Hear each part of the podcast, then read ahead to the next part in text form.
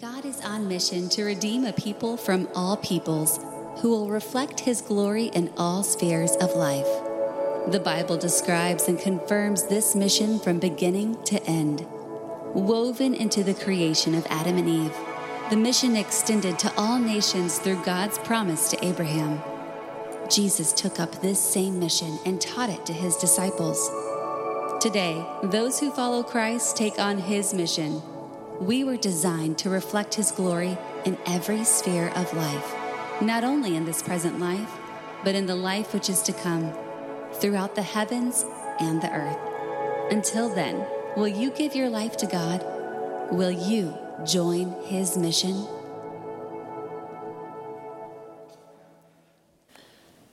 Well, good morning, Northland. It's good to be with you.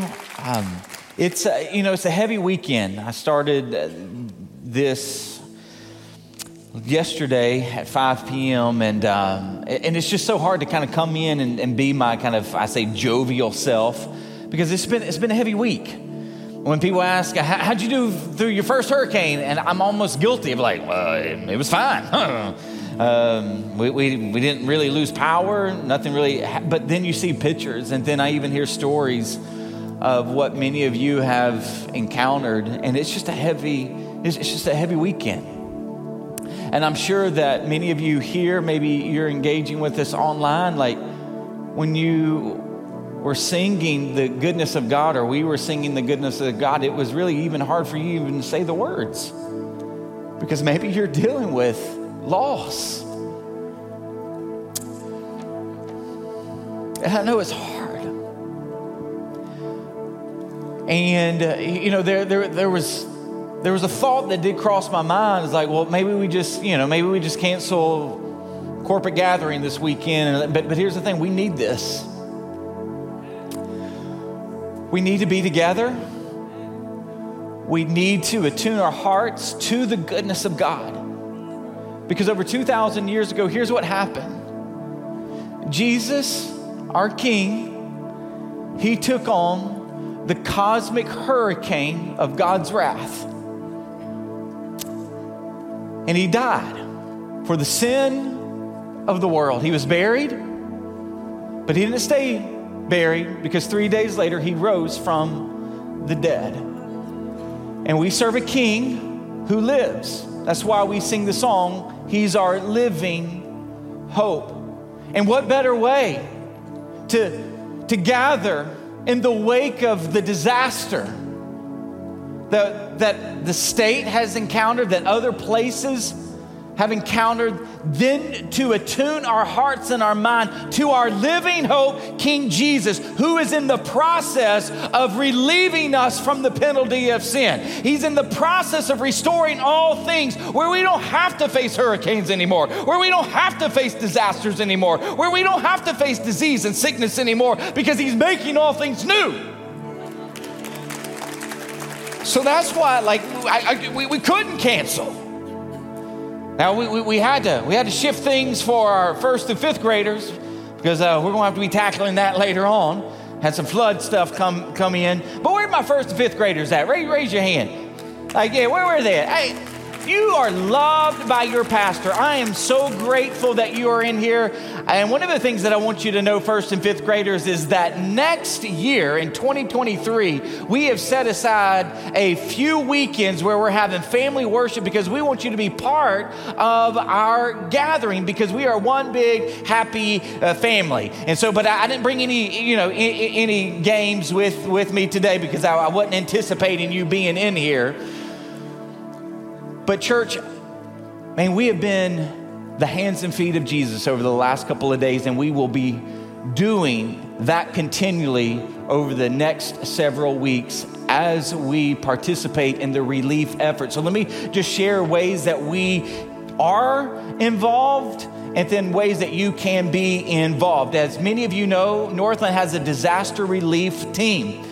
And Seminole County has already been giving us projects for our disaster relief team. Now, the last couple of gatherings, I've been saying that these are our professionals, but then I got corrected. They're like, amateurs can be can be involved in our disaster relief team too, Pastor Josh. Because I kept on saying I'm an amateur and I'm a semi-pro, and so I'm not there. And they're like, no, no, you can be a part. So so even even if you are someone who's not skilled in chainsaw, or you, you know, I don't even know what a chainsaw is. Um, I, I, hear, I, I, think I've seen what it, what it is, but I have an electric one, in which I don't think that really is a chainsaw. But nevertheless if you are skilled in that, or if you're not skilled in that, or tarping, or uh, like you want to give to the disaster relief team of your time, you can go to the table out in the lobby and you can see Matt or Meg, and they would love to sign you up on our disaster relief team. But then we also have other teams like cleanup teams. My family, they're already out now at a house and they're helping clean up. And so if you want to help in that way, you can go online and there is a form where you can sign up there to be part of cleanup efforts throughout the next several weeks. So, not even just this weekend, but over the next several weeks. Even the staff doesn't know this, but on Tuesday, instead of doing our few hour staff meeting, we're going to be out and about and we're going to be serving people because there is a lot to do in the coming weeks. Here's the other thing that I want you to know is that our rink that had been turned into a, to a shelter, all those who were at Lyman, who were sheltering at Lyman High School, they have been moved over to the rink, but we have gotten word that everybody should be out and be able to return to their place by the end of today. I mean, we were even housing pets in there, like dogs and even cats. We even let cats in the building. I'm just, there's my jovial self back. Yeah, cats. Yeah, but what I, what I, what I want you to know too, though, is uh, this weekend we, we do want to give towards the relief efforts financially. And so the financial the financial relief will go to our disaster relief team. It will go through any of the projects that we need money on that we're helping to clean up. It will actually go to benevolence to assist people in the coming days and weeks that will need help. And then it will also, any, any leftover funds that we have from that will go to organizations that are helping with the statewide recovery efforts. And you say, Josh, well, how can, how can we give? Uh, cash. I, I, know that's, I know that's a thing that many people don't have. Like anytime I have cash, my, my kids spend it all somehow. But if you have cash, you can put it in any one of the giving stations that we have and all loose cash today will go to the giving relief. You can write a check and in the memo line put hurricane relief and then you can go, if you don't have a check or you don't have a cash and you want to go online, then you can go online. And when, when you have the opportunity and you click a drop down menu, you can actually put hurricane relief there. And then also all proceeds from the cafe today. So you can go and you can buy whatever you want to buy at the cafe that we have available. And if you want to give more than, than what, whatever that, that product is, then all proceeds from the cafe will go to relief efforts. But rest assured that we are truly being the hands and feet of Jesus at this time of need that many people in our county and the surrounding counties and throughout our state they're in need of. And what better way to really talk about mission uh, than to talk about it in the context of, of us having mobilized yesterday, today, and for the next several weeks. As many of you know, we are, we are in our series Made for Mission, and we're nearing the end of that series. And my, my hope and prayer is that you will have seen, if you have been part of this series, that you will have seen and you will have come to understand that God has been on mission since the very beginning. Since Genesis 1, God has been on mission. And his mission in Genesis 1 was to create a people for himself to reflect his glory in all spheres of life. But Adam and Eve, they blew it. They sinned, they disobeyed, and then there was an iteration of God's mission where now He is on mission to redeem. He's got to purchase their sin debt. He's got to redeem them. He's got to deliver them from their sin. And so now God is on mission to redeem a people to reflect Him and reflect His glory in all spheres of life. But then as the story unfolds, we see that there, there's the creation of every tribe, every nation, every tongue, every people group.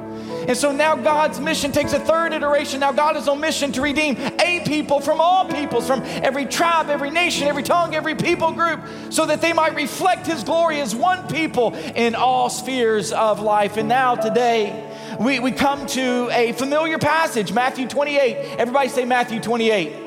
It's a very familiar passage in God's mission. And I love to ask this when I'm teaching mission to a group of students. I always like to ask, what is God's mission? And then, where is God's mission first seen? Now, most people, when I ask them that question over the last several years, they would say, God's mission is to make disciples. And I would go, Well, that's part of it, but that's not its entirety. And then they would actually say, Well, where we first see that is in Matthew 28. God's mission is first seen in Matthew 28. And then I would ask them, Well, what was God doing in the Old Testament?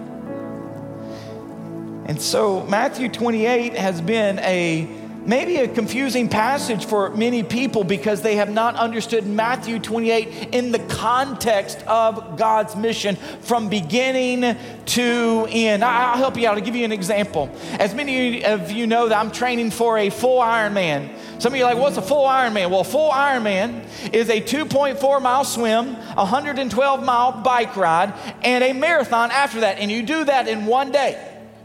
I know you're like, you crazy. I know I'm crazy. I'm crazy. I'm your pastor too. So uh, just think about that. I'm a crazy pastor. Now, I remember years ago when I got involved in triathlons, I was going to do a half Ironman. You say, what's a half Ironman? It's half of the full. So it's a 1.2 mile swim, 56 mile bike ride, and a 13.1 mile run. And I remember that I, you know I didn't really know what I was doing. A, a, neighbor a neighbor got me involved in it, and I just started exercising. I thought I'll just increase my exercise load. I'll just keep exercising. I'll do a lot of hours of exercising preparing for this race. Well, I remember years ago when I did my first half Ironman, I finished. I went to I went to the backdrop where they take pictures, and I smiled and I held up my little my, my, my little medal that I, I finished. But then when I got to my family, I just fell out. I mean, I started cramping in my calves. I, I, I couldn't really breathe. I had my it was in Chattanooga, and it was really hot that day, and I had my kids like you know spraying me with a water bottle because I was just overheated. And I mean, I I was just exhausted. And but I had so much fun. I really did. I had so much fun. And I told my wife, I'm like, I'm going to do a full the year I turned 40. And she's like, Well, if you do a full, you better learn a little bit more about endurance training because you won't make it. so, and so that's one of the things my wife is so worried about on November 5th is that I just won't, I, I, I, won't have learned everything that I needed to learn about endurance training to, to make it to the end. But what I have been doing over the last year, I've been learning so much about endurance training. That it's not just, you know, it's not enough just to get on the bike and just pedal for hours on end. It's not just enough to go and, and run as many miles as you possibly can. No, there's a science to endurance training. And so, what I've actually learned is a, is a more in depth understanding of how one can train their body to run, to bike, to swim so much in a given setting. Well, what we are going to do today is we're going to go in depth to Matthew 28, and we're going to uncover the depths of Matthew 28, and hopefully, you will learn some things about Matthew 28 28 that you've never seen before, even if you've been in church all your life. So, you ready to learn this morning? All right, good. So, here's the main point that we're going to flesh out today. The Great Commission, because that's what many people would say when they think of Matthew 28. Oh, it's the Great Commission.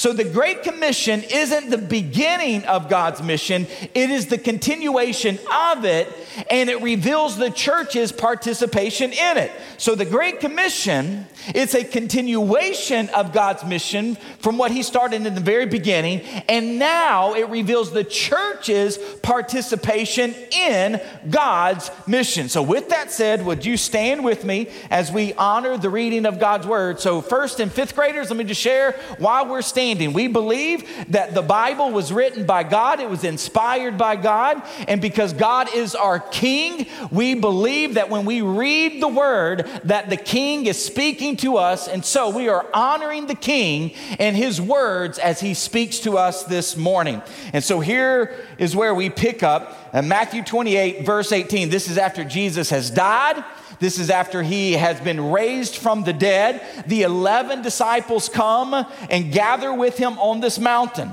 You say, I thought there were 12 disciples. Well, there were. but Judas betrayed Jesus and he hung himself because of so much shame and guilt. And so there's just 11 of them right now. And here's what Jesus tells the 11 He says, All authority in heaven and on earth has been given to me.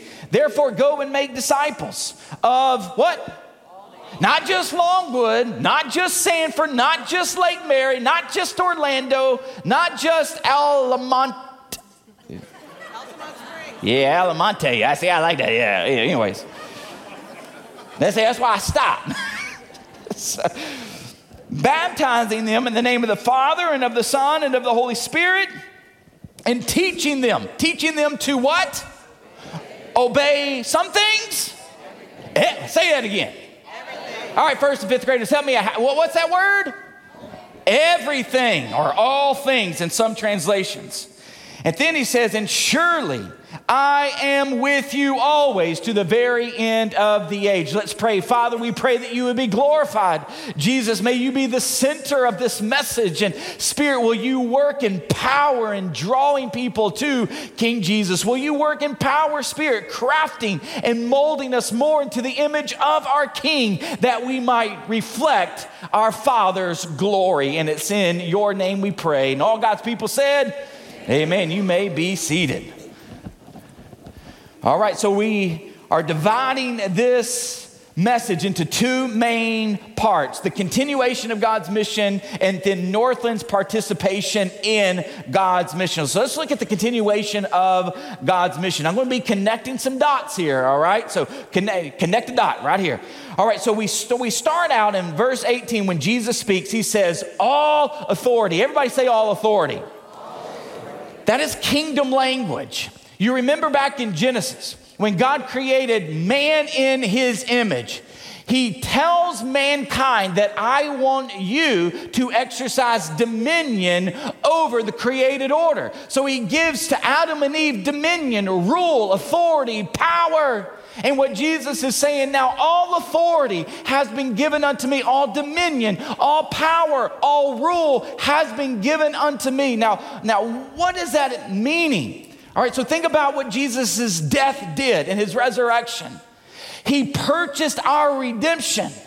He purchased our sin debt. And then also, because the created order was in chaos because of our sin, He has purchased redemption for the entire created order. And so, what He is saying, because of my death and my resurrection, God has given me all authority, not only in the world, but all the peoples in the world because I have purchased their sin debt. I have purchased redemption. I have purchased deliverance. I have purchased freedom. I want you to realize, church, if you don't, even if you're here and you're not even part of the church, you don't know Jesus, I want you to know that over 2,000 years ago, Jesus died on the cross to purchase your sin debt. He died on the cross so that you might be free, so that you might be shame free, that you might be guilt free, that you might be sin free, because He has taken upon Him himself the wrath of God. And as a result of his death and his resurrection, now God the Father has given him all authority in not only heaven, but also earth. He is the king of all creation. But but, but notice the scope of his authority. It is in heaven and on earth. And we know from Genesis that there would be enmity between mankind and the serpent and Satan.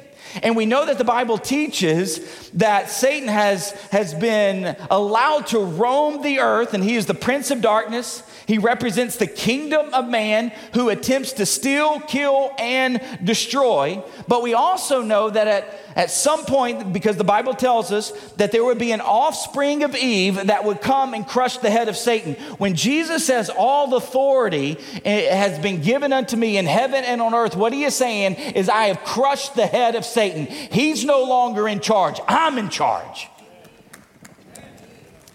And then he tells his disciples, I have accomplished this and I have brought about a reversal of the curse of sin, and I have begun the cosmic renovation. So think about Think about all the renovations and the restoration projects and, and the relief efforts that are, that are happening right now because of the devastation of Hurricane Ian. Because of the devastation of the hurricane of sin, Jesus has come in and he has made purchase with his blood so that he can start about the cosmic renovation process. And so if you are a believer today and you trust in Jesus, he is in the process of making you new.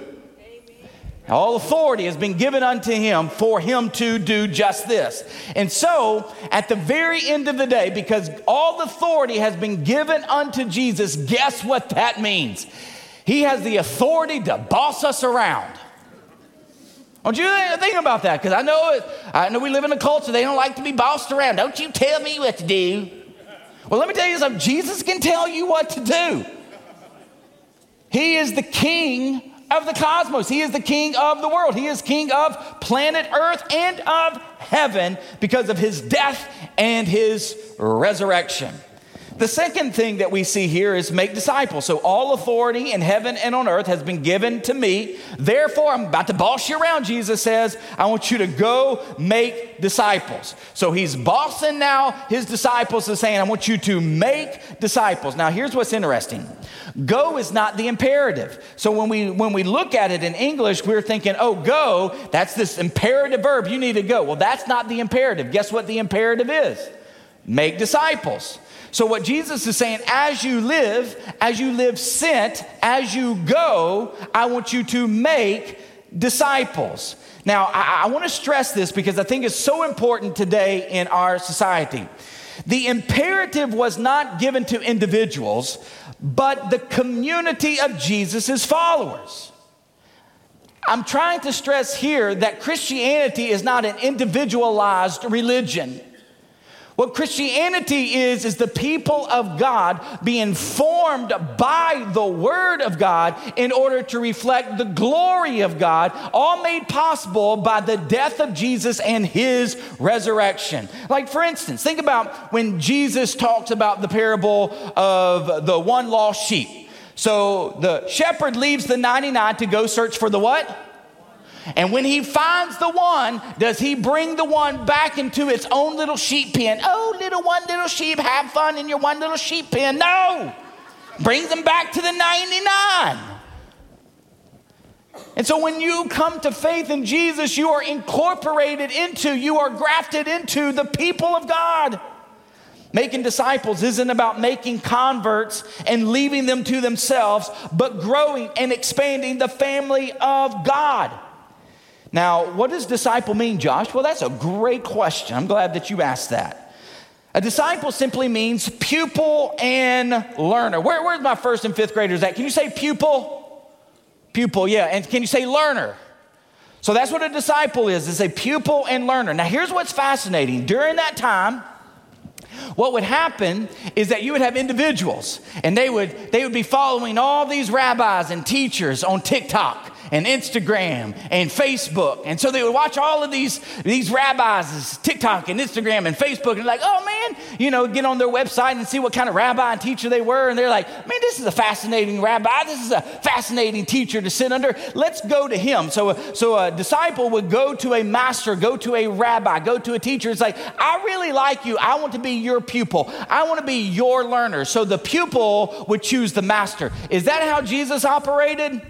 No, he actually operated in a different way. What he said is that I'm going to go find my pupils, I'm going to go find my learners. And what's so fascinating about Jesus is that he doesn't pick the people that you think he would pick.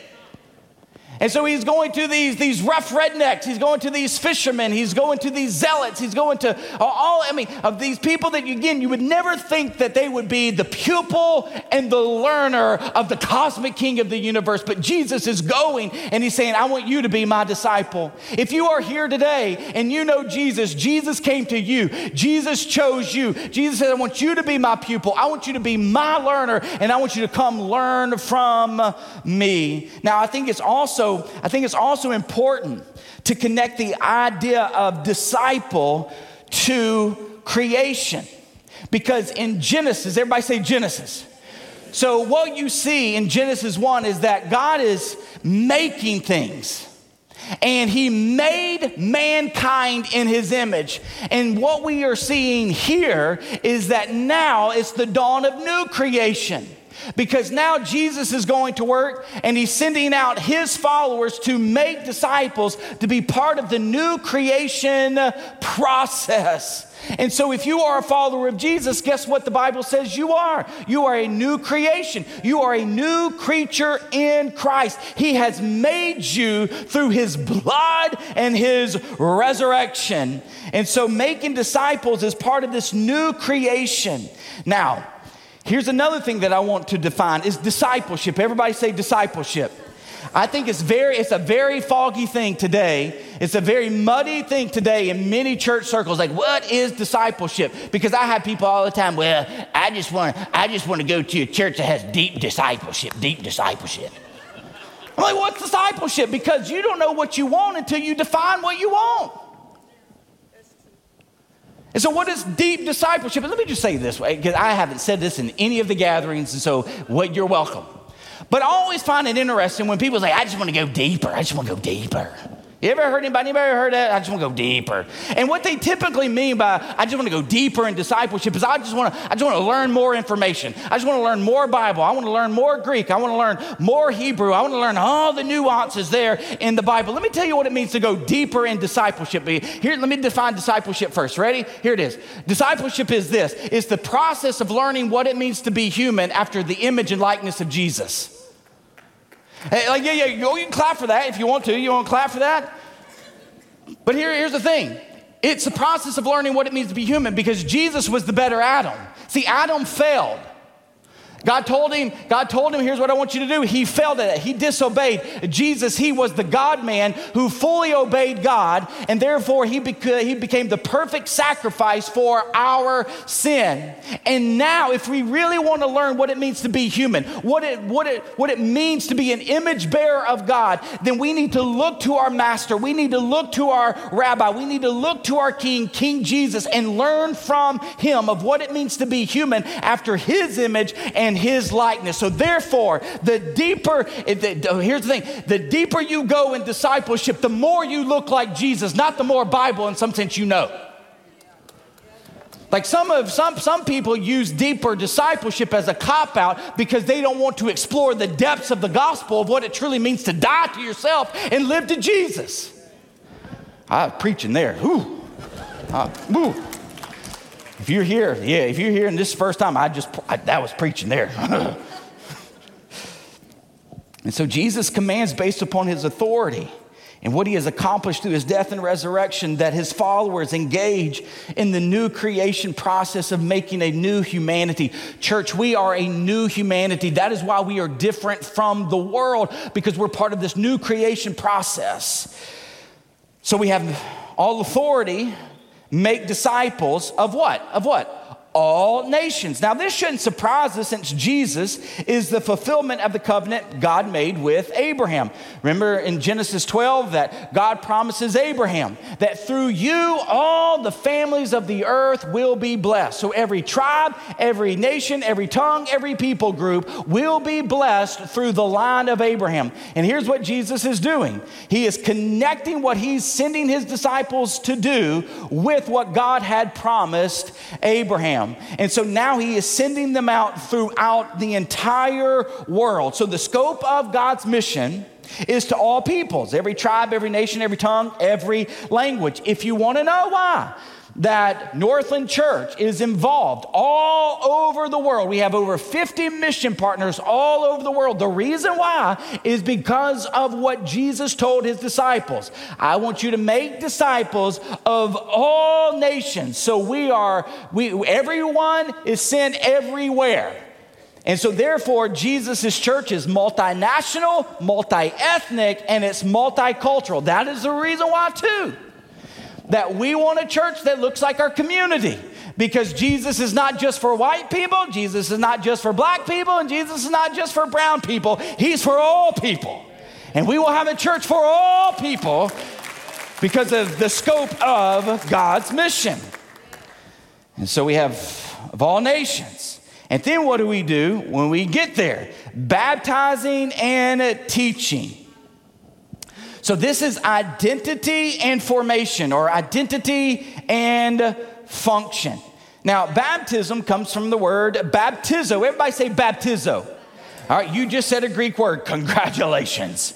So, baptizo, it means wash, plunge, dip, or immerse. Baptism was the means by which Jesus identified with humanity. Jesus was baptized. Now, he wasn't baptized because he was a sinner. Jesus was baptized because he was identifying with sinners. But don't miss this. Now, why we get baptized, it's our way of identifying with Jesus. But also, I don't want you to miss this. Notice the name in which Jesus tells them to baptize followers in. In the name of the, and the, and uh, if you go all the way back to Genesis 1, that's the first chapter in the Bible, what you will see is that the Trinity was involved in creation. So let us make man in our own image. You, you see the Father there, you see the Spirit hovering, and then He speaks. You have God the Father, God the Son, God the Holy Spirit involved there at the very beginning in the creation process. Here, once again, Jesus is connecting what He has accomplished to new creation. You see, God the Father is the mastermind and the architect of new creation. God the Son is the Word that brings about creation and gives shape to to it. God the Holy Spirit brings an awakening and a drawing power to respond to the word and to learn and lean into new creation. And so when you are baptized, you are identifying with Jesus that I am a new creature in Christ. So in just a few moments, we have the baptism waters here. There's nothing magical about these waters. Like if you come into these waters and you are baptized, it, it, you, you don't have any special powers where you, you can do any kind of enchantment. No, these waters are symbolic. And here's the reason why we practice baptism through immersion and through plunging is because we are identifying with what our king did. He died. So that's the reason why we put people under. They are dying to themselves, they are dying to their sin. We don't hold them there so that they can physically physically die, but we let them back up, and their coming out of the water represents the cleansing effect of Jesus and how they are now restored and reconciled to God into this newness of life. That's baptism.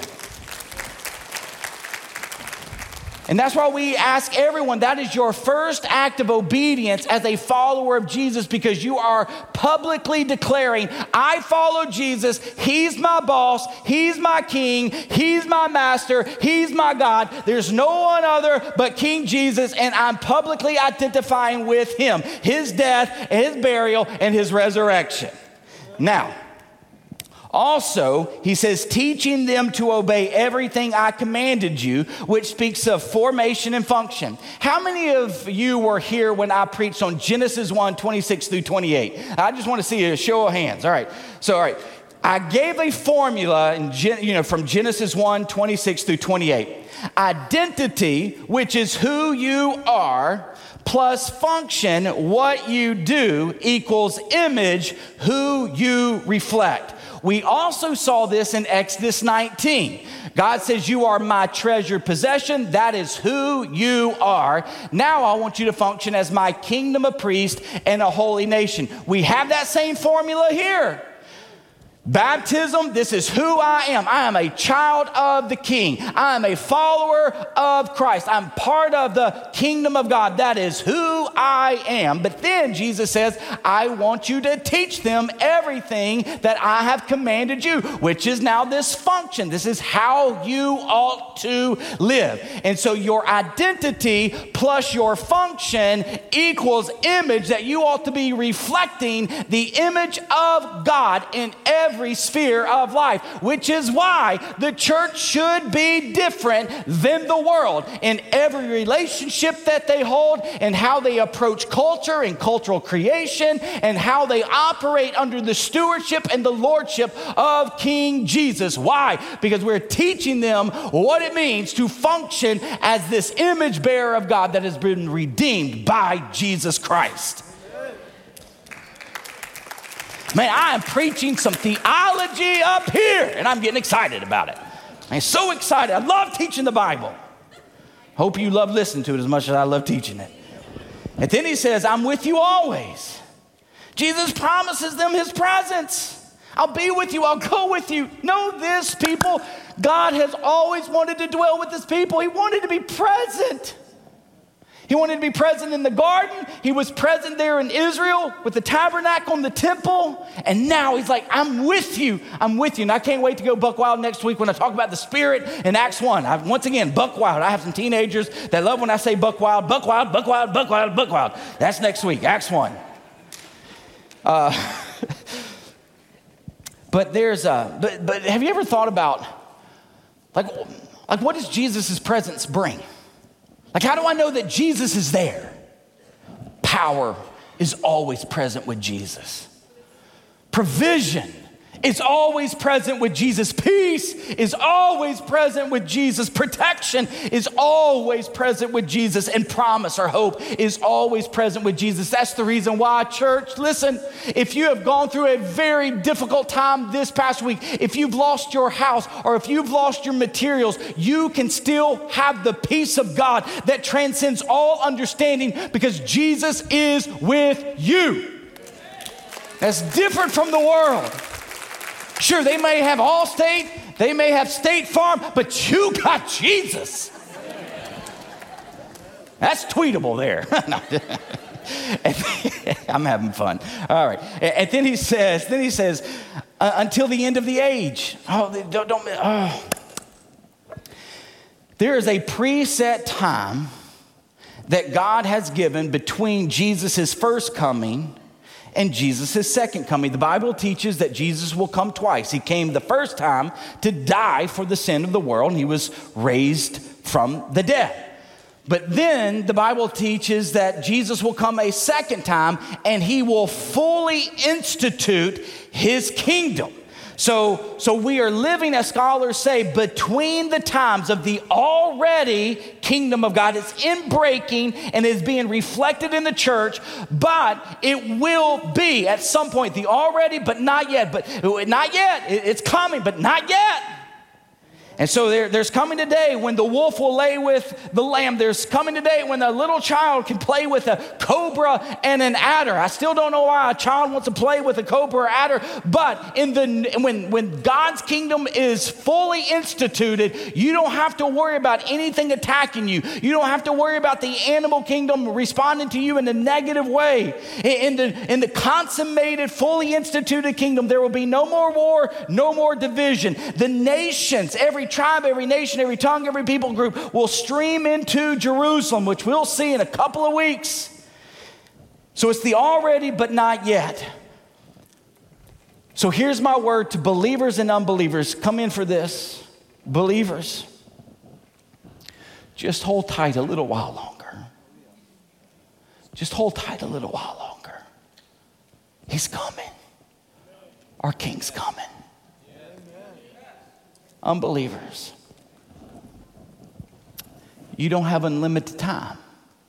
That's right. You're not promised tomorrow. And what God has done in Jesus is tell you how much He loved you, that He sent His one and only Son, that whoever believes in Him shall not perish, Amen. but have everlasting life. So I'll be with you until the end of the age. And at the end of the age, that will be the beginning of eternity.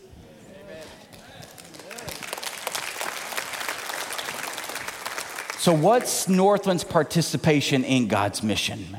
And here's what I want to I want to point you to we have started an Extra Takes podcast where we just go a little bit more in depth to the message. And I'm going to be talking a little bit more about these things this coming week on our podcast. But I want to give you five ways that Northland will participate in God's mission as Jesus revealed it to his disciples over 2,000 years ago. Number one, we will take our marching orders from Jesus. Now, I've been a pastor for years and I'll always get suggestions. And sometimes they're not even suggestions, they're more commands. You need to. Listen, I'm all for suggestions, I'm all for feedback. But at the end of the day, we're going to take our marching orders from Jesus. Amen. So I just thought I might tell you that because that's where that's what he's saying. All authority in heaven and on earth has been given unto me. So, so uh, here's the other thing. Like, I want to hear him do this. I want to see him do this. I want to say, I mean, listen, at the end of the day, I answer, you answer, we answer to Jesus. So I want to please him.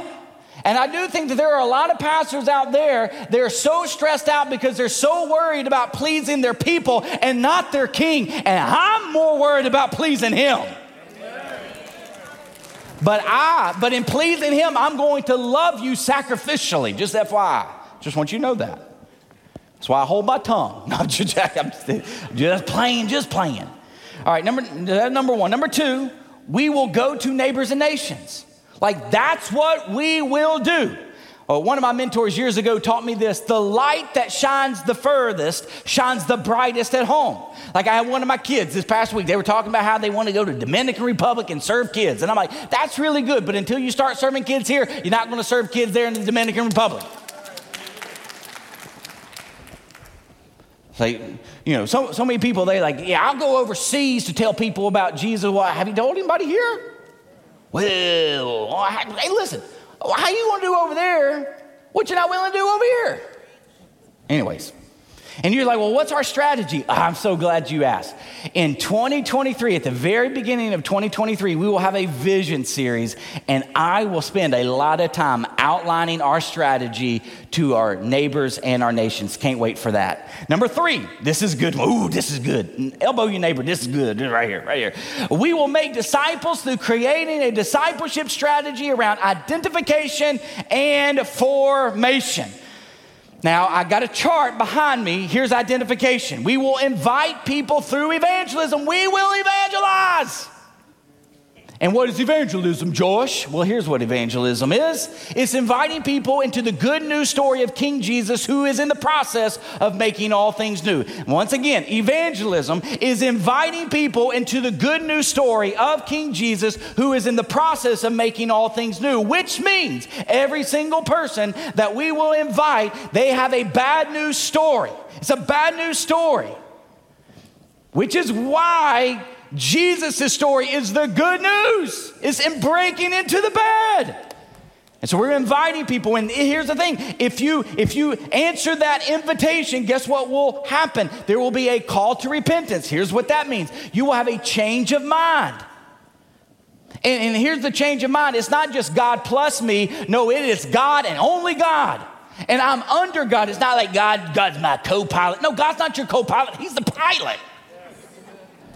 And so it's a call to repentance that you are now surrendering to King Jesus. And then the identification is obeying through baptism, then formation. Oh, this is good. Formation, the word of God is the tool. I want you to think about this. In Genesis 1, God, He creates through His word, and then He brings shape and formation through His word.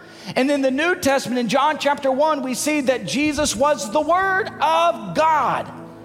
And so that is the reason why. Man, I am a preacher of the Word of God, and I will be preaching 30, 35, 40, 45, 50, maybe sometimes 55 minutes on the Word. Why? You say, well, this is too long. Let me ask you this. If, if, if, if you knew that the Word of God brings shape and formation to your life so that you can be a better human being, so that you can be a better husband, so that you can be a better father, so that you can be a better employee, so that you can be a better worker, so that you can be a better just human being, why wouldn't you want more Word?